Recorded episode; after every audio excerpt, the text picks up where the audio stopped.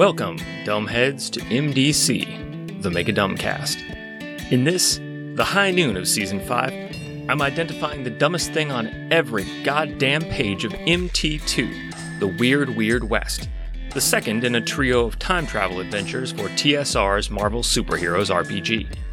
Every episode is one page, every episode is short. The Weird Weird West was written by Ray Winninger and published in 1989 by TSR. Today we're discussing page 36 of The Weird Weird West, and today we're just we're talking about the perfect example of why I love goofy comic books and by extension goofy comic book role-playing games. We are following the Secret Zoomers, Extra, Troopa, Short Out, and Slime Time in the camp of Alexander the Great, where they have gone on a mission to convince Alexander that they need him to team up with Genghis Khan and Napoleon Bonaparte to form an Earth Generals supergroup to combat the rubber lizard menace of the crows are. Every one of these three generals has a different, specific, and obvious thing that they're into that our heroes must use as a leverage point to schmooze the respective generals. In Alexander's case, it is poetry and culture. So last time, our heroes wrote a poem, appreciated some poems about trees, uh, conveniently provided by the poets that Alexander keeps just sort of standing around in all of his various tents to provide ambient culture. Uh, and also, our heroes engaged Alexander in an hour long, grueling philosophical conversation. At this point, Alexander is pretty impressed with these kids, but they've still only got three or four diplomacy points, so they're not finished plying him yet. Fortunately, quote, if the heroes impressed Alexander with their knowledge of poetry, or entered his tent without being captured and picked up any diplomacy points at all, he invites them to attend a special feast he's throwing in one hour. If the heroes failed to accomplish these goals, Alexander has them brought to the feast in irons to serve as entertainment for his soldiers.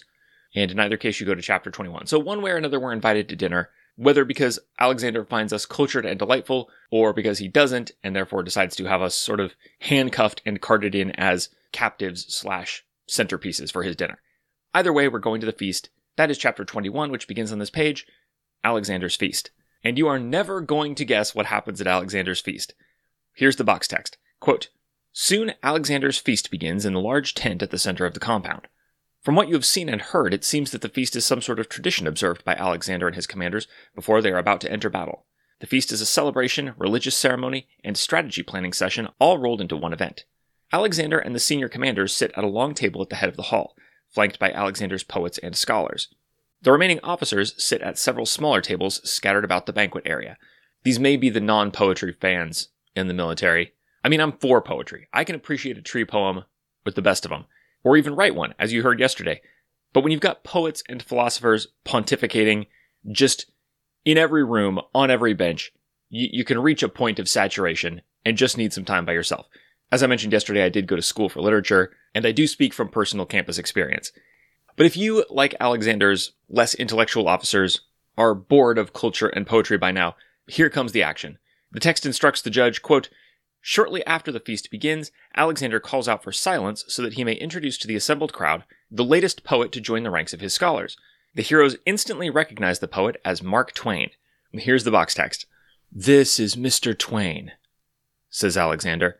He wandered into our camp yesterday afternoon and immediately captured my heart with his stunning wit.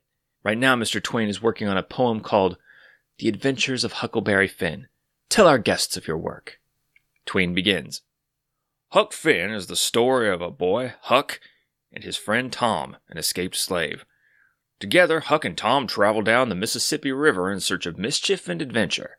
Perhaps later, Mr. Twain will read some of his selections. He is a fascinating man. Did anybody catch it?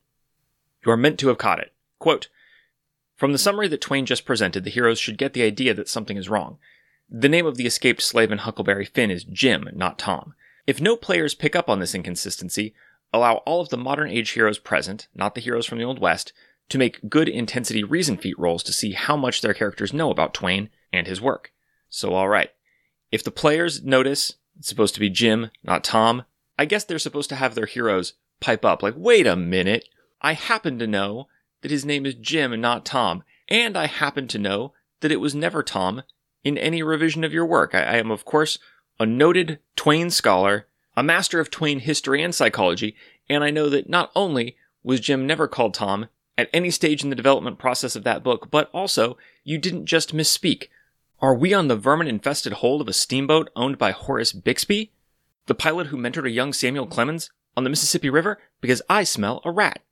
And if the player lacks the knowledge or the confidence to object in this way, perhaps because they've jumped to an equally plausible conclusion, which is that the author is once again wrong about something, uh, then their characters get to make good intensity reason feats to see if their characters, at least, have picked this up and realized that it's a clue. Probably what's going to happen whether with a reason feat roll or not, is the heroes are just going to speak up like, hey, I thought that character's name was Jim. Just point it out, probably. They're not going to leap to their feet and point at Twain and say, J'accuse Mark Twain, which only makes the next part funnier. Quote, if the heroes voice their suspicions, Twain is startled and begins to walk slowly out of the tent. Observing Twain's behavior, Alexander orders his soldiers to seize him for questioning. At this point, Twain suddenly becomes violent. He begins tearing down the tent and attacking those present.